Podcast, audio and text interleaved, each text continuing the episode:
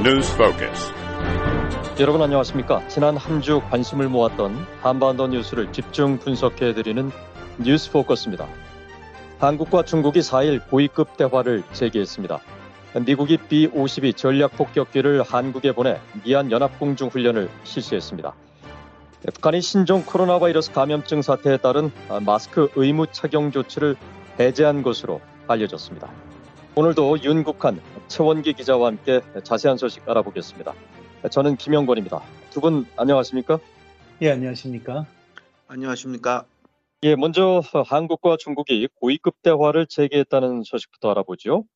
어, 한국 외교부에 따르면 최영삼 외교부 차관보가 4일 베이징에서 어, 중국의 차관급인 순웨이동 어, 외교부 부부장과 어, 차관급보급인 눅농 외교부 부장 조리를 잇따라 만나 현안을 논의했는데요. 어, 이번 한중 고위급 회담 그 성격을 어떻게 봐야 할까요? 예, 그 이번 회동은 지난 3월에 아, 중국의 시진핑 국가주석이 집권 3기를 공식 출범한 이후에 한국과 중국의 차관급 이상 외교 관리가 만난 첫 번째 아, 정식 회담입니다. 아, 그 성격에 대해서는 일종의 상황 관리 차원의 회동이다. 이렇게 어, 전문가들은 보고 있습니다. 잘 아시는 대로 어, 한국의 윤석열 대통령 취임 이후에 한국 정부는 미국과의 동맹 관계를 어, 강화하면서 미국의 인도 태평양 전략에 적극 동참하고 있습니다. 그러니까 전임 한국 정부가 미국과 중국 사이에서 미묘한 균형을 취했던 것과는 대조적이다. 이렇게 말씀드릴 수 있는데요. 아, 중국 정부는 이런 상황을 예의주시하고 있습니다.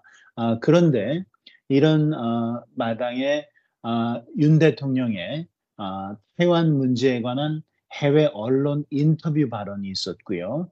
아, 이 발언에서는 타이완 해협에서 무력을 통한 현상 변경에 반대한다. 이렇게 아, 윤석열 대통령이 언급을 해서 아, 중국 측이 상당히 아, 말하자면 긴장한 상태였고요. 이런 와중에 또 주한 중국 대사죠. 싱하이밍 대사가 미국 배팅 발언을 이제 야당 대표와 그 회동 자리에서 하면서 양국 간의 갈등이 상당히 고조된 상황이었습니다.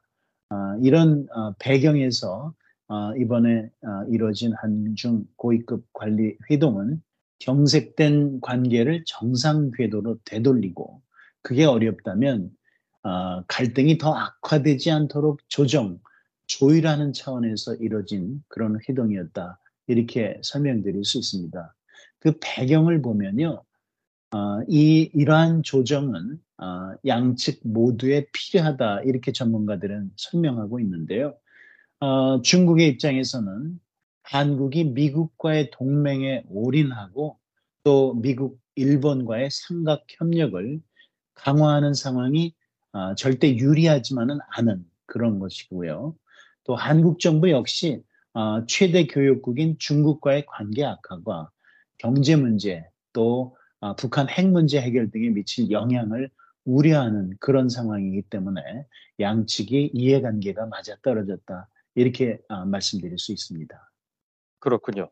자, 이번 한중 회동은 특히 이 시진핑 중국 국가주석의 집권 3기 출범 이후에 첫 고위급 회담이어서 더 주목을 받았는데요. 양측이 어떤 논의를 했는지 궁금합니다. 네, 말씀하신 대로 한국의 이제 최영삼 외교부 차관보가 4일 베이징에서 그 중국 외교부의 순웨이동 외교부 부부장 또 능룽 차관복급이죠. 외교부 그 부장 조리와 아, 이날 그 회담도 하고 오찬 그러니까 점심을 함께 하면서 3시간 이상 아마 그 만났다고 그럽니다. 그래서 아, 한중 양 측은 이 자리에서 그 한국 한중 관계의 그 뭐, 거의 모든 현안을 논의한 것으로 보이는데요. 우선 한중 관계의 그 현재 상황 그리고 북한 문제, 타이완 문제, 무역과 반도체 그리고 교민 보호 문제에 이르기까지 전 분야를 논의한 것으로 보입니다. 한중 관계 관련해서 한국 외교부의 그 설명에 따르면 양국은 그 상호 존중과 호혜 원칙에 기반해서 어, 양국 관계를 안정적으로 발전시켜 나가자 하는 데 뜻을 같이 했고요. 또 한국은 중국에게 하나의 중국 원칙을 이제 그 설명을 했다고 그럽니다. 한국이 그 1992년 아, 중국과 수교한 이후 한국이 계속 이 문제를 이 문제 이 원칙 하나의 중국 원칙을 지켜왔다. 아, 이런 것을 설명을 했다고 그러고요. 또 하나는 이제 그 경제, 무역 문제도 이제 큰 현안이었던 것으로 보이는데요. 현재 그 한국과 중국의 그 연간 무역액이 3천억 달러에 달합니다. 아, 그러니까 중국은 한국의 그 최대 무역 파트너고 어, 3천억 달러라는 규모가 어느 정도 큰 거냐면요. 한국과 일본 또 한국과 미국의 무역액을 합친 것보다 한중 무역액이 더 큽니다. 그렇기 때문에 어, 한국이나 중국이나 이 무역 관리가 상당히 중요한 그 문제인데요. 최근에 그 한 가지 이제 문제가 생겼습니다. 최근에 그 어, 미국이 중국을 겨냥해서 어, 반도체 또 공급망 문제 이런 것에 대해서 어, 기존과는 좀 다른 정책을 추구하고 있기 때문에 이것이 모두 그 한국과 아, 중국 모두에게 일종의 해결해야 될 그런 하나의 그 현안이 되고 있기 때문에 어, 떤 합의, 어떤 내용을 했는지는 구체적으로 알려지지 않고 있습니다만은 지금 나오는 여러 가지 그 언급 이런 거를 볼 때 아마 한중, 한국과 중국 모두 아, 교역, 교역 문제, 경제 문제만큼은 정치나 안보 이런 것에 흔들리지 말고 최대한 안정적인 발전을 이뤄나가자 이렇게 뜻을 같이 한 것으로 전문가들은 보고 있습니다. 예, 이 한중 관계는 지난 6월이었죠. 어, 싱하이밍 한국 주재 중국 대사가 중국의 반대편에 베팅하면 후회한다고 발언해 갈등이 고조됐는데 이 외교적 표현으로는 매우 부적절하다는 비판이 당시 강하게 제기됐었고요. 이제 좀 이런 문제들이 좀 해소가 된 건가요? 아, 그렇게 보는 전문가들은 거의 없습니다. 왜냐하면 아, 최근에 한중 관계에서 나타나고 있는 갈등은 이 싱하이밍 아, 그 중국 대사의 발언은 하나의 아, 촉매제일 뿐이고요. 기본적으로는 아, 한국의 윤석열 대통령 정부가 아, 들어서면서 아, 이 대중국 정책 기조가 분명하게 바뀐 것이 핵심 원인이기 때문입니다. 아, 그러니까 윤석열 정부의 인도 태평양 전략의 틀 안에서 아, 이그 중국과의 말하자면 갈등이 아, 나타나고 있는 것인데요. 그렇기 때문에 아, 이 고위 관료들의 아, 그한 차례 휘동으로 아, 그 한국과 중국의 이런 아, 정책 전환으로 인한 그 갈등, 대립 이런 것들이 아, 해소될 것이다 이렇게 보는 아, 전문가들은 없고요. 이 중국 정부는 아, 기본적으로 어, 한국 정부의 미국과의 동맹관계 강화 그리고 어, 미국과의 밀착 그리고 미국, 한국, 일본 세 나라의 군사 안보 분야 협력에 지금 불만을 제기하고 있는 상황이고요. 어, 좀더 자세히 들여다보면은 미국이 이제 중국을 겨냥해서 아시아판 북대서양 조약기구 나토 를 구상하고 있는 것으로 의심하고 있는 형국이고요. 여기에 한국이 참여하고 있는 데 대해서 불만과 우려를 어, 갖고 있습니다. 어, 아울러서 어, 미국의 대중국 반도체 공조에 한국이 참여할 가능성에 대해서도 상당히 어, 중국 당국은 우려하고 있고요. 어, 또 북한 문제에 관련해서도 상당한 어, 입장차가 드러나고 있습니다. 아, 중국은 어, 미국과 한국이 북한의 핵 위협에 대응해서 연합훈련을 강화하고 또 미국의 전략 자산을 한반도에 자주 전개하는 상황 아, 뿐만 아니라 아, 그두 나라 정상이 핵 확장 억제 협의 기구를 구성하기로 했죠 정상회담에서 이런 상황들에 대해서 전반적으로 상당한 불만을 표명하고 있는 겁니다. 그러니까 근본적인 한국 정부의 어, 대중 전략이나 어, 대미 정책 전환 이런 거에 대해서 어, 그 우려를 갖고 불만을 제기하고 있는 것이기 때문에 이것이 어, 가까운 시일 내에 해소되기는 어렵다 이렇게 전문가들은 보고 있는 것이죠. 예. 예, 하지만 또 이건 미국이나 또 한국은 이런 중국의 주장에 대해서 뭐 어불성설이다. 한미일의 안보가 강화되는 것은 중국이 그만큼 역할을 하지 못하고 있기 때문이다. 특히 앞서 북한 얘기가 나왔습니다만 이 북한의 그런 그런 전례 없는 그런 미사일 발사라든가 아, 무기 개발에 대해서 어, 중국이 움직이지 않기 때문에 결국은 한미일이 안보 차원에서 이거를 서로 협력을 강화할 수밖에 없는 것이다. 이런 또 어, 입장인데요. 어, 한국은 앞서도 나왔습니다만 이 중국의 북한의 도발 중단과 비핵화 대화 복귀를 위한 건설적 역할을 계속해서 촉구하고 있는데 이 앞서 얘기를 들어보면 꼭 그런 방향으로 갈 것 같지는 않습니다만 중국이 이런 방향으로 움직이고 있다고 볼 수 있는 뭐 그런 정황이나 아, 그런 뭐 모습들이 좀 있습니까? 상당히 좀 어려운 질문인데요. 외교적으로 이제 항상 나오는 것이 지금 말씀하신 그 건설적 역할입니다. 한중회담에서는 꼭이 아, 표현이 나옵니다. 한국이 중국 보고 좀 건설적 역할을 해다오 이렇게 얘기하는 건데요. 문제는 그 한국과 중국이 모두 이제 건설적 역할을 얘기를 하지만 그 서로 그 건설적 역할이 뭘 의미하느냐 이것이 좀 그 뜻이 다른 것이 이제 좀 문제죠. 그래서 어, 한국이 말하는 그 건설적 역할이라는 것은 중국이 그 북한에 대한 그 지렛대를 활용을 해서 그러니까 압박을 해서 핵과 미사일 도발을 하지 못하게 하고 어, 그런 다음에 북한을 비핵화 대입으로 이끌어다오 이런 것이 이제 한국이 뜻하는 그 건설적 역할이라는 거고요. 반면에 그 중국은 건설적 역할이라는 것을 조금 다른 뜻으로 이해하거나 사용하고 있습니다. 아, 중국의 입장에서 보면 지금 한반도 상황이 안 좋고 좀 긴장이 고조돼 있는데 그 원인은 미국에 있다 그런 얘기입니다. 그러니까 미국이 아, 미한 군사훈련 또 전략무기 배치 이런 것을 하니까 북한이 여기에 대응해서 도발을 한다. 아, 그렇게 보고 있고 따라서 중국은 기존의 쌍계 병행, 쌍중단 이런 것을 중, 그 계속 추정을 하고 있는데요. 쌍중단이라는 것은 그 미국과 북한이 서로 그 도발과 군사 훈련을 중단을 하고 어, 그다음에 한반도 비핵화 또 미국 미북 평화 체계를 병행해서 추진하자 아, 이런 겁니다.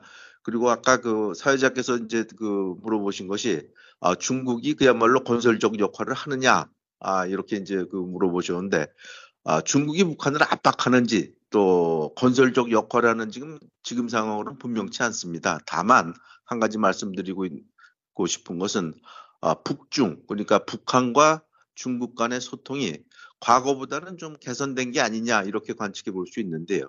아, 지난 3월 27일이죠. 그 왕유아진 그 중국 대사가 평양에 부임했습니다. 그동안 아, 코로나 사태로 아, 북중 국경이 아, 한 2년 아, 지금도 계속 지금 봉쇄되어 있는 상황이고 이 때문에 그 아, 중국 대사가 평양에 없고 한 2년 동안 공석으로 있었는데 이번 3월에 들어가서 아, 왕야진 대사가 지금 움직이고 있기 때문에 아, 압박을 하고 있는지 몰라도 북중 간의 소통은 좀 과거보다는 좀 나아지지 않았겠느냐 이렇게 전문가들은 보고 있습니다. 예, 그렇군요. 이 중국이 또 한국의 최대 교역국인 만큼 또 계속 이 각을 세울 수도 없는 상황이기 때문에 특히 이 반도체를 비롯해서 이 경제 문제, 이 안보 문제 못지않게 큰 관심사인데 이번에도 역시 주목을 받았죠. 예, 그렇습니다. 근데 어, 한중 관계에서 어, 어, 중요한 거는 사실 어, 정경 분리가 쉽지 않다는 겁니다. 정치 문제에서 어, 그리고 안보 문제에서의 갈등과 대립이 경제 문제에서 파장을 불러일으킬 수 있다는 것이죠. 이것은 이제 아, 과거에 한국과 중국 관계를 보면 아, 알수 있는데요. 아, 과거에 그 한국이 미국의 고고도 어, 그 미사일 방어망이죠. 사드를 배치한 데 대해서 중국 정부가 이제 보복 조치를 취하지 않았습니까? 이것으로서 이제 한국이 경제적으로 상당히 이제 영향을 받았었는데요. 어, 마찬가지입니다. 사실 앞서서 최현기 기자가 한중 간의 아, 고위급 어, 외교관리 회동에서 정치 문제와 별개로 어, 경제 상황을 안정적으로 관리하자 이런 논의가 있었을 것이라는 전망을 어, 전해줬는데요. 하지만 이 문제는 사실 앞으로도 계속해서 어, 대두될 어, 갈등 요인이고 또 과제가 될 것으로 전문가들은 보고 있습니다. 특히 이 첨단 반도체나 이런 것과 관련해서 아, 중국은 잘 아시는 대로 이 관련 핵심 원자재 그리고 부품을 아, 공급하는 최대 말하자면 수출국입니다. 아, 힙도류가 그렇고요. 또 최근에 이제 여러 가지 핵심 반도체 제조 그 원료들을 이제 수출 통제 아, 목록에 포함시키지 않았습니까? 이것 때문에 이제 아, 미국이나 서방국들의 강한 말하자면 불만과 우려를 샀기도 했고요. 반면에 또 한국도 이런 지렛대가 있습니다. 한국은 첨단 반도체 생산에서 상당한 아, 말하자면 아, 성과를 얻고 있고요. 아, 이런 것들이 이제 중국으로 수출되는 그런 상황입니다. 그렇기 때문에 미국이 이제 디커플링을 통해서 군사적인 목적으로 전용될 수 있는 첨단 말하자면 그 반도체 이런 것들의 수출을 통제하는 데 대해서 계속해서 이제 파트너국들의 동참을 협조를 이끌어내려고 하고 있지 않습니까? 이미 일본이나 네덜란드 같은 경우에는 아, 반도체 장비의 아, 중국 수출 통제에 동참하고 있는 그런 상황인데요. 한국도 이러한 그 디커플링에 아, 동참할 경우에 중국으로서도 상당한 어려움이 생길 것이기 때문에 서로 간의 이해관계가 굉장히 맞아 떨어지는 부분이 있습니다. 그렇지만 중국이 아, 또 한국도 마찬가지겠지만 이런 아, 경제적인 어떤 대립 이런 것들이 서로에게 상당한 출혈을 아, 불러일으킬 것이라는 데 대해서는 전문가들의 이론이 없는 상황입니다. 예. 어, 그렇다면 이번 한중 고위급 회담 결과에 대해서 전문가들은 어떻게 좀 진단하고 평가하고 있습니까? 네, 대개 이제 두 가지 얘기를 하고 있는데요. 하나는 그 예를 들어서 그 미국의 그 로버트 랩슨 전 주한 미국 대리대사 같은 경우에 아, 한중 관계가 그동안 그 여러 가지 문제로 그 경색이 됐기 때문에 아, 한중 모두 이것을 좀 정상화시키려는 정상 궤도로 돌리려는 움직임으로 보인다 그런 얘기가 하나랬고요. 아, 또 다른 전문가들은 대개 보면은 아, 이 같은 대화를 재개하는 것 자체는 좋지만 아, 이것이 그 큰 틀에서 보면 한중 관계 개선이 그 미중 관계 아, 개선의 그 거기에 후속 편이라는 그런 틀이죠. 그렇기 때문에 어, 미중 관계도 상당히 긴장이 되고 어, 그랬다가 최근에 그 어, 미국의 국무장관이 베이징을 방문해서 어, 대화가 재개되긴 했지만 어, 그야말로 대화만 재개된 것이 구조적 문제는 지금 그대로들 남아 있는 상황입니다. 그렇기 때문에 아, 한중 관계가 분위기가 조금 좋아졌다, 대화가 재개됐다 이렇게 볼 수는 있지만 아, 구조적 문제, 또 갈등 문제 이런 것은 앞으로도 계속 계속될 것이다. 이렇게 전문가들은 보고 있습니다. 그렇군요. 자, 오는 14일이죠. 인도네시아에선 아세안 지역 안보 포럼 외교장관 회의가 열립니다. 북한이 아, 팬데믹 기간을 비롯해서 이제 참석을 그동안 어, 보리해 왔었는데 이번에 최선희 북한 외무상이 참석할 가능성이 좀 있습니까? 예, 올해는 최근에 북한 동향과 관련해서 최선희 외무상의 참가 여부가 또 관심을 끌고 있습니다. 아, 왜냐하면은 최근에 아, 7월부터죠. 아, 북한이 이제 아, 신종 코로나 바이러스 기간 동안에 아, 의무화했던 실내 그리고 실외에서의 마스크 착용 아, 조치를 해제한 것으로 그렇게 파악이 되고 있고요. 또 아울러서 어, 북중 국경지대에서 어, 움직임이 있지 않습니까? 봉쇄를 아, 이제 풀려고 하는 움직임이 일부 나타나고 있고요. 이런 와중에 어, 북한이 중국 항저우에서 열리는 아시안 게임에 참석을 사실상 확정한 것으로 전해지고 있는 상황 아닙니까? 말하자면 이제 북한이 어, 대외적인 말하자면 행사에 어, 말하자면 다시 기지개를 켜고 참석을 적극적으로 하려는 어, 그런 동향이 나타나고 있기 때문에 어, 최선희 외무상이 어, 이번에 어, 열리는 ALF 아시안 지역 안보 포럼에 참가할 가능성이 이제 어, 관심을 모으고 있는 건데요. 잘 아시는 대로 ARF 이 아세안 지역 안보 포럼은 북한이 가입한 유일한 영내 안보 협의체입니다. 아, 이 다른 국제 회의가 없습니다. 북한이 참가하는 사실상. 아, 그런데 2018년을 마지막으로 아, 북한의 외무상이 아, 참석하지 않고 있고 주, 주된 이유는 여러 가지가 있지만 아, 지난 3년 동안은 신종 코로나 바이러스 사태가 핵심 원인이었는데요. 아, 이제 앞서 말씀드린 대로 올해 참석 여부가 상당히 관심을 끌고 있습니다. 네. 세계에서 유일하게 이렇게 3년 반 이 국경을 꽉꽉 걸어 잠그고 있는데 최근 들어서 이렇게 어, 좀 북한이 다시 이 문을 열려는 그런 기류가 좀 감지되고 있습니다. 북일 관계도 역시 좀 그런 분위기 중에 하나인데 한국의 동아일보가 보도했죠. 이 북한과 일본이 싱가포르에서 물밑 접촉을 가졌다. 이게 확인된 건가요? 아직 확인되지는 않았습니다. 이제 사실인지는 알 수는 없으나 아, 개연성이 꽤 있다 이렇게 지금 보고 어, 있는데요. 동아일보는 지금 말씀하신 대로 이제 북한과 일본의 그 실무자들이 중국 싱가포르에서 두 차례 이상 만났다 이렇게 보도를 했는데 아, 일본 정부는 이것을 그 부인했습니다. 그렇지만 그 의혹 어, 연기는 지금 계속 나고 있다 이렇게 말씀드릴 수 있는데요. 제가 그 개연성 있다 이렇게 말씀드린 것은 아, 그동안 북한과 일본에서 나온 공식적인 발언이 아, 상당히 그 만날 가능성이 크기 때문입니다. 지난 5월 27일이죠. 그 기시다 후미오 총리가 아, 납치 문제 해결을 위해서 어, 정상회담을 갖고 싶고 어, 이를 위해서 그 고위급 회담이 필요하다 이런 얘기를 했더니 바로 이틀 뒤에 북한의 그 박상길 외무성 부상이 못 만날 이유도 없다 이런 얘기를 했고요.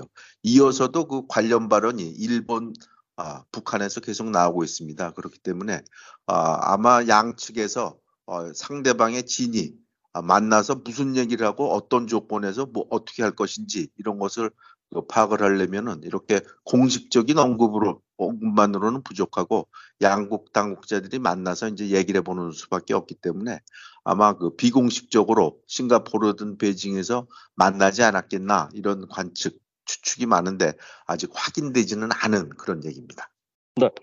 이번엔 미국과 한국이 이달 하순 서울에서 핵 협의 그룹 첫 회의를 연다는 소식 좀 더 자세히 알아보겠습니다. 핵 협의 그룹은 지난 4월이었죠. 미얀 정상회담에서 합의된 내용인데요. 아, 미국의 핵무기 운영과 관련 실효성 있는 조치가 나올 것인지가 아, 좀 관심사 같습니다. 현재 분위기가 어떤가요? 예, 당장 미국의 핵무기 운영과 관련해서 실효성 있는 조치가 나올 것으로 보는 전문가는 거의 없다 이렇게 말씀드릴 수 있고요. 어, 이, 어, 그, 핵협의 그룹 회의는, 어, 양측이 1년에 4차례 열게 돼 있는 겁니다. 당초의 합의는 차관급, 차관보급이 어, 만나서 논의하는 것으로 이렇게 돼 있, 있었는데요. 이번에 서울에서 나오는 어, 여러 가지 어, 보도들을 보면 어, 이 격을 좀 높여서 어, 일단은 시작은 한 그 차관급 협의체로 그렇게 갈 것이라는 어, 전언이 나오고 있습니다. 그래서 어, 국가안보실의 어, 한국의 경우에 김태효 차장이 나서고요. 미국은 어, 백악관 국가안보회의 조정관이죠. 커트 캠벨 조정관이 나설 것이라는 그런 언론 보도가 나오고 있는데요. 그만큼 이 말하자면 핵 협의 그룹의 어, 그 중요성을 두고 있다. 미국과 한국 두 나라가 이렇게 말씀드릴 수 있고요. 어, 이 회의는 당장 그, 어, 그 구체적인 그리고 실효성 있는 조치가 나오지는 않을 겁니다. 다만 그 이 협의체가 결성된 배경을 보면 어, 이 논의가 진행되면서 점점 더 말하자면 실효성 있는 논의가 나올 가능성은 그 결과물이 나올 가능성은 상당히 많이 있다. 이렇게 전문가들은 보는데요. 어, 이 말씀하신 대로 이 두 정상이 미국과 한국의 두 정상이 회담에서 이 협의 그룹을 결성하기로 한그 어, 배경 자체가 어, 북한이 이제 핵 위협을 고도화하고 있는 데 따른 어, 그런 어, 그 배경이 있지 않았습니까? 어, 북한이 핵 위협을 고도화하는 반면에 어, 한국 내에서는 어, 여기에 맞춰서 어, 뭔가 어, 좀더 확고한 어, 미국의 어, 안전 보장 어, 핵에 대한 이런 것들을 요구하는 목소리가 나왔었고 이런 가운데 일각에서는 한국 내 어, 이 자체 핵무장이 필요하다 또는 미국의 전술핵 재배치 추진해야 된다 이런 주장들이 나왔기 때문에 이런 것들을 이제 말하자면 감안해서 이 핵 협의 그룹이라는 것이 이런 주장들을 말하자면 어, 잠재우기 위한 노력의 일환이 아니었습니까? 그렇기 때문에 어, 네. 이런 그 말하자면 목소리들을 앞으로도 어, 여전히 어, 더 이상 제기되지 않도록 하면서 어, 북핵 위협에 대한 말하자면 어, 미국의 어, 보장을 좀 더 수준을 높일 수 있는 방안의 논의가 계속해서 이루어질 것이라고 전문가들은 말하고 있습니다. 그렇군요. 뭐 이런 핵협의 그룹을 만든 자체가 결국 북한의 앞서 얘기가 나온 대로 그 핵미사일 고도화, 북한의 그 도발 위협 고조 때문인데 또 앞으로 북한이 이제 대화에 나서고 또 분위기가 좀 더 개선이 된다면 이 실효성 있는 조치보다는 또 다른 또 대화나 아, 그런 협상 쪽에 또 무게가 실릴 가능성도 있다는 관측도 있는데 이 미국과 북대서양조약기구 나토도 어, 핵계획 그룹을 운영하고 있습니다. 어, 미국과 한국의 핵협의 그룹이 이 나토의 핵계획 그룹보다 어, 그럼 더 강력한 권한을 앞으로 좀 갖게 될까요?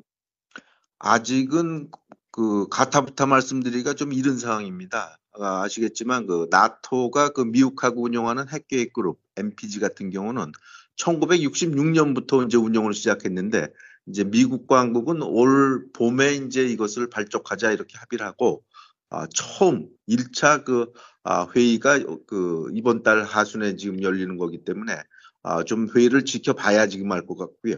또 다른 하나는 나토의 그 핵계 그룹하고 미한 양국의 그 아, 핵협의 그룹이 비슷하면서도 좀 다릅니다. 아, 나토 같은 경우는 아, 미국은 물론이고 독일, 이탈리아, 터키 이렇게 아, 유럽 5개국이 참여하는 다자 체제로 움직이고 있고요. 아, 미한 양국 같은 경우는 둘 사이 그러니까 미국과 한국 양자 관계로 움직입니다. 그리고 아, 유럽의 경우에는 아, 미국의 전술력이 이미 배치돼 있는 거고 한반도에는 아직 전술력이 배치돼 있지 않죠. 그렇기 때문에 아, 여러 가지 이제 다른 상황, 배경 이런 것을 갖고 있기 때문에 아, 한국 것이 그 아, 실효성 또더 권한을 가질지 여부는 그야말로 이제 뚜껑을 열고 좀 지켜봐야 되는 그런 상황입니다.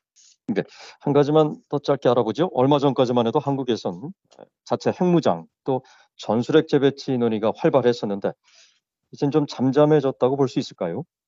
예, 그렇다고 봐야 될 겁니다. 기본적으로 자체 핵무장은 한국이 핵 확산 금지 조약의 일원인 아, 상황에서 사실 아, 가능하지 않은 그런 상황이고요. 전술핵 재배치 자체도 아, 미국이 전술핵을 더 이상 보유하고 있지도 않은 상황에서 사실 비현실적인 그런 주장입니다. 다만 어, 그럼에도 불구하고 북한의 핵 위협이 고조되고 그러면서 어, 구체적으로는 이제 북한이 또 다른 핵 실험을 실시한다거나 이러면은 여전히 한국에서 이런 목소리가 또다시 제기될 가능성은 어, 그 충분히 있다 이렇게 말씀드릴 수 있습니다. 그렇지만 어, 지금 미국과 한국이 어, 그핵 말하자면 위협으로부터의 보장 방안을 구체적으로 어, 높은 수준에서 어, 정기적으로 논의를 하고 어, 또 무엇보다도 주한 미군 3만 명의 주한 미군이라고 하는 존재 자체가 가장 말하자면 단단한 미국의 안전 보장이라고 할 수 있기 때문에 이제 핵무장 자체, 전술핵 재배치 이런 목소리는 현재로서는 굉장히 수그러들었다 이렇게 설명드릴 수 있습니다. 네, 뉴스 포커스 함께하고 계십니다. 이번엔 미국이 B-52 전략 폭격기를 한국에 보내 미한 연합공중훈련을 실시했다는 소식 살펴보겠습니다. 미 공군의 B-52 전략 폭격기가 지난 30일 한반도 상공에서 한국 공군의 스텔스 전투기 F-35와 연합 공중 훈련을 실시했었는데요. 그러니까 6월 30일이었죠. 어, 훈련과 별도로 어, 북한 정권에 보내는 메시지가 있을까요? 예, 당연합니다. 그 미국과 한국의 두 정상이 최근에 어, 그 어, 합의한 대로 미국의 전략 자산은 어, 북한의 핵과 미사일 위협에 어, 그 대응해서 어, 자주 어, 한반도에 순환 배치되거나 한반도에 이제 동원되는 그런 상황인데요. 어, 이런 그 B-52 전략 폭격기도 마찬가지입니다. 그러니까 아, 미국이 핵무기로 한국을 방어할 것이다. 이러한 어, 시그널, 신호를 북한에 보내는 그런 강력한 어, 경고다. 이렇게 어, 전문가들은 얘기를 하고 있죠. 그러니까 사실 잘 아시는 대로 미국의 핵무기는 북한이 몇 개 가지고 있는 핵무기와는 차원이 다르지 않습니까? 훨씬 더 정확하고 강력한데요. 아, 이러한 것, 이러한 무력 과시를 통해서 대북 억제력 이 어, 빈틈이 없다는 것을 어, 과시하면서 어, 실제로 대북 억제력을 향상하는 그런 효과도 있을 것으로 전문가들은 진단하고 있습니다. 네. 이 한반도에 좀 위기가 고조되면은 이 52가 자주 등장하곤 합니다. 일반 전투기와 달리 전략 폭격기다 이런 표현을 사용하는데 재원을 잠시 설명해 주시겠습니까? 네, B-52는 그 미국이 갖고 있는 가장 크고 가장 강력한 그 전략 폭격기입니다. 아, 그렇기 때문에 아, 재원을 설명해 드리면 B-52는 그 아, 27톤 이상의 아, 각종 폭탄을 싣고 아, 6,400km 이상을 날아가서 이제 폭격을 할 수가 있고요. 엔진이 8개나 되고 아, 1900 아, 오래전에 만들어져서 지금 60년 이상 계속 개량을 해서 쓰고 있는 그 전략 폭격기고요.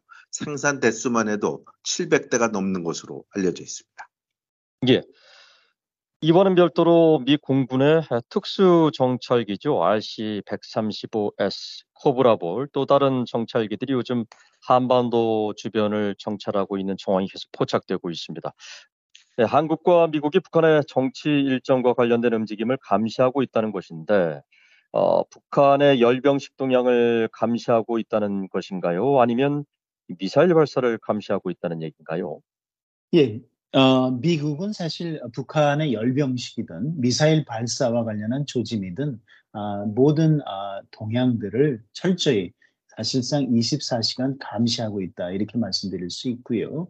어, 코브라 볼과 관련해서는 이 코브라 볼은 사실 탄도 미사일 탐지 그리고 추적에 특화된 아, 특수 정찰기입니다. 전 세계에 단 세 대밖에 없다 이렇게 알려져 있는데요. 이 적외선 센서를 활용해서 수백 킬로 밖에서도 미사일 발사 징후를 포착하고요. 또 발사된 미사일의 비행 궤적 그리고 탄두 낙하 지점도 추적하는 그런 기능을 갖고 있습니다. 그렇기 때문에 이번에 이제 코브라볼이 사흘 연속해서 한반도 주변을 정찰한 것은 어, 이런 탄도미사일 발사와 관련한 동향을 어, 감시한 게 아닌가 추, 어, 그렇게 전문가들은 보고 있고요. 어, 그 밖에 말씀드린 대로 최근에 아, 북한이 이제 이른바 전승절 기념일을 앞두고 열병식을 평양 아, 김일성 광장에서 아, 준비하고 있는 동향이 파악되고 있기 때문에 그런 관련 움직임도 역시 또 아, 감시하고 있다 이렇게 말씀드릴 수 있습니다. 예, 열병식 얘기가 나왔습니다만 오늘 27일은 한국전 정전협정 체결일입니다. 북한에서는 전승절이라고 주장하고 있는데 이 열병식을 크게 준비를 하고 있는지도 궁금하군요. 네, 그 말씀하신 대로 이제 열병식 준비를 하고 있는 것으로 보입니다. 그 말씀하신 대로 7월 27일은 아, 한국에서는 그 정전협정 체결일이고 북한은 이제 아, 전승절이라고 부르는데요. 한 두 가지 정도에서 그 열병식 준비가 포착이 되고 있는데 아, 평양 인근 그 미림 비행장에서는 그 5월부터 아, 군인 수천 명이 모여서 그 행렬, 행진 이런 걸 준비하는 열병식 준비를 했고요.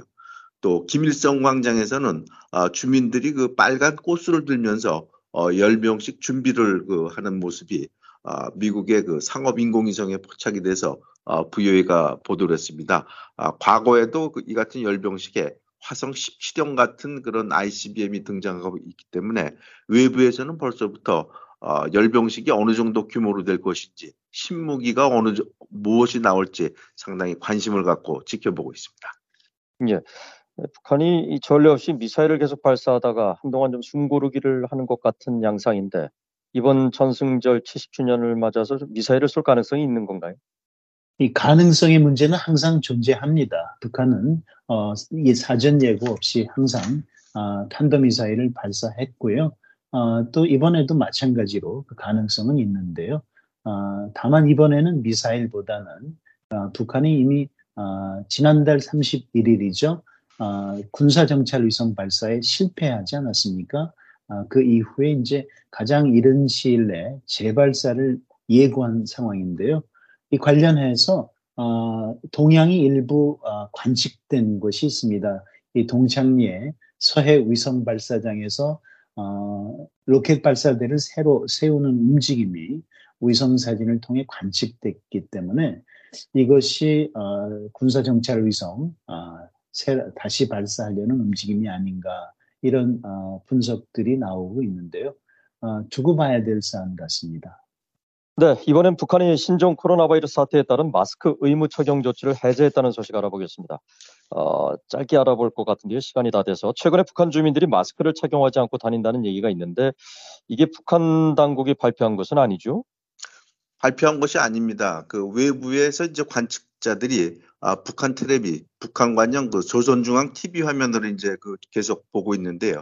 어, 거기에 보면은 어, 과거에는 어, 북한이 그 어, 코로나 바이러스 그 극복 이걸 선언하긴 했지만 아, 행사 이런 거에서 보면은 아, 마스크들을 많이 쓰고 있었습니다. 그런데 최근 아, 며칠간의 그 어, 북한 TV를 보면 북한 주민들이 일제히 그 마스크를 쓰지 않는 그런 장면이 계속 포착이 되고 있습니다. 그렇기 때문에 북한이 공식적으로 밝힌 건 아니지만 아마 그 이 같은 그 코로나 바이러스 사태에 따른 마스크 그 의무 착용을 내부적으로 해제한 것이 아니냐 이렇게 보는 시각이 많고요.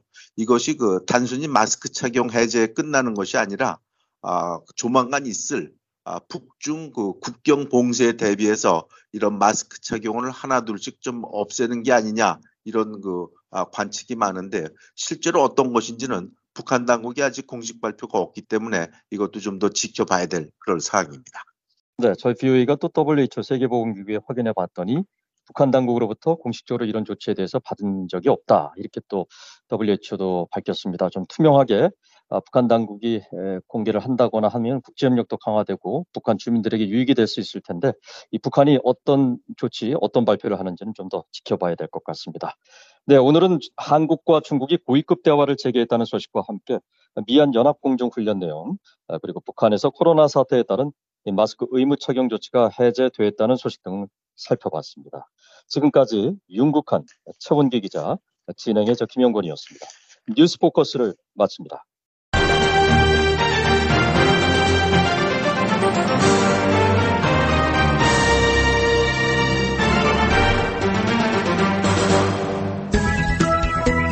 VOA 방송입니다.